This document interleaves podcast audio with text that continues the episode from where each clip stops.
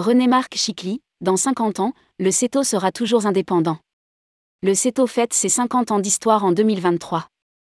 L'édition 2023 du traditionnel Forum du CETO, les 9 et 10 mai à Deauville, a été l'occasion de célébrer les 50 ans de cette organisation, au départ pensée comme un club d'échange entre voyagistes, réunis sous la bannière du Cercle d'études des opérateurs de tourisme, COT. Devenu association, puis syndicat, le CETO affirme chaque année davantage ses ambitions quant à la défense des intérêts de ses membres.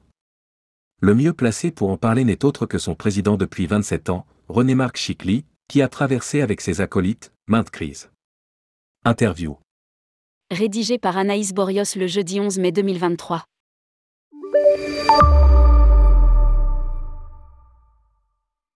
Tourmag, le CETO a publié, à l'occasion de son forum 2023, un ouvrage qui revient sur ses 50 ans d'histoire.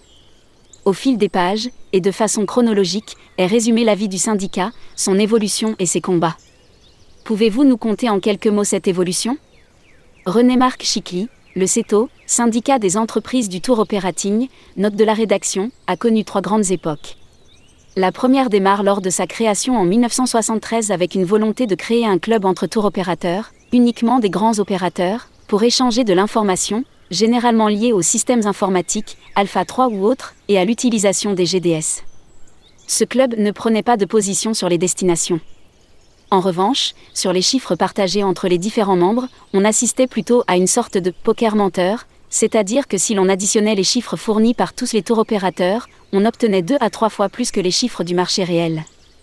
Néanmoins, ce club leur permettait de se rencontrer, même si ce n'était pas de façon régulière. Car déjà, à cette époque-là, les voyagistes commençaient à s'inquiéter des positions de Bruxelles. En 1996, quand je suis arrivé à la présidence, nous avons regardé ce que faisaient nos voisins belges de l'APTO, Association of Belgian Travel Organisé, note de la rédaction. Et nous avons trouvé que leur modèle associatif leur permettait d'aller plus en avant dans la communication et de se fédérer un peu mieux. À cette époque, le CETO était déjà devenu une association et percevait des cotisations plus importantes, calculées sur le chiffre d'affaires de ses membres des moyens qui nous permettaient de communiquer et de prendre position à la fois sur les destinations et sur les grands items de la profession, dollars, prix du carburant, etc.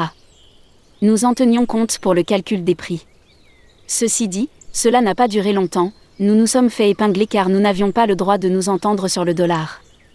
Malgré cela, l'action la plus importante du CETO, c'était les décisions que nous prenions sur les destinations en cas de conflits de toutes sortes, climatiques, guerre, etc et le plus compliqué durant cette deuxième période était d'empêcher, dès lors que le CETO avait pris position, qu'un membre du CETO concurrent d'un autre ne fasse le contraire de cette décision. Par exemple, nous avons, à un moment donné, décidé d'augmenter les prix pour payer le carburant et certains opérateurs ont décrété qu'ils n'augmentaient pas le prix, ce qui n'était pas très solidaire. Finalement, le plus gros travail, c'était de rendre solidaire la profession. Concurrent oui, mais solidaire. Tourmag, le CETO a-t-il toujours représenté la majorité des tours opérateurs français? René-Marc Chicly, à partir des années 90, nous avons toujours représenté les trois quarts du métier. Cette deuxième période a duré de 1996 jusqu'en 2013. À ce moment-là, une majorité des membres, même si cela a déplu à certains, souhaitait se transformer en syndicat. Nous voulions défendre le métier du tour operating avant tout, participer aux négociations sociales en étant reconnu comme un syndicat et si besoin, être capable d'apporter un soutien juridique à nos membres en cas de conflit. Nous avons essayé de faire naître ce syndicat en harmonie avec le SNAV de l'époque, aujourd'hui les entreprises du voyage, EDV, note de la rédaction, ce qui n'a pas toujours été facile. Le SNAV ne comprenait pas pourquoi certains de ses membres voulaient également se syndiquer au CETO. Nous avons dû clarifier cette situation. Tourmag, vous évoquiez les négociations sociales. On l'a vu durant la pandémie, vous étiez également autour de la table des négociations. René-Marc Chicly, la pandémie était un cas particulier, durant lequel il y a eu une action extrêmement visible des EDV, alors que le CETO a joué dans la partie invisible, mais avec une grande efficacité, grâce à l'action de Jean-François Rial, l'un de ses vice-présidents, comme évoqué dans le livre des 50 ans du CETO. Infatigable négociateur au carnet d'adresses bien rempli, le plus médiatique des adhérents du CETO, Jean-François Rial, se démènera comme jamais pour que la profession bénéficie du plus fort soutien possible, PGE, chômage partiel, exonération, prise en charge des coûts fixes. Peut-on lire dans l'ouvrage CETO, 50 ans d'histoire? Tourmag, La pandémie de Covid-19 est-elle selon vous l'événement le plus marquant des 50 années d'existence du CETO? René-Marc Chicly, c'est au moins aussi marquant que le 11 septembre 2001, parce qu'en septembre 2001, le no-fly zone n'a peut-être duré qu'un mois mais ses conséquences, cela fait 20 ans que nous les subissons, franchissement de frontières, succession d'attentats, contrôle dans les aéroports, etc. Les attentats du 11 septembre en soi ont été moins importants, mais pas sur la durée. Tourmag, quels seront les prochains combats du CETO René-Marc Chicly, nous allons être pleinement mobilisés sur la révision de la directive européenne des voyages à forfait, en harmonie avec l'APST et les EDV, sur les deux prochaines années. En particulier, sur la question des acomptes clients, qui sont la conséquence en partie de la faillite de Thomas Cook. Sur la responsabilité de plein droit, en revanche, nous ne croyons plus au combat, c'est foutu. En parallèle, nous suivons le projet de création d'une caisse de garantie pour les compagnies aériennes.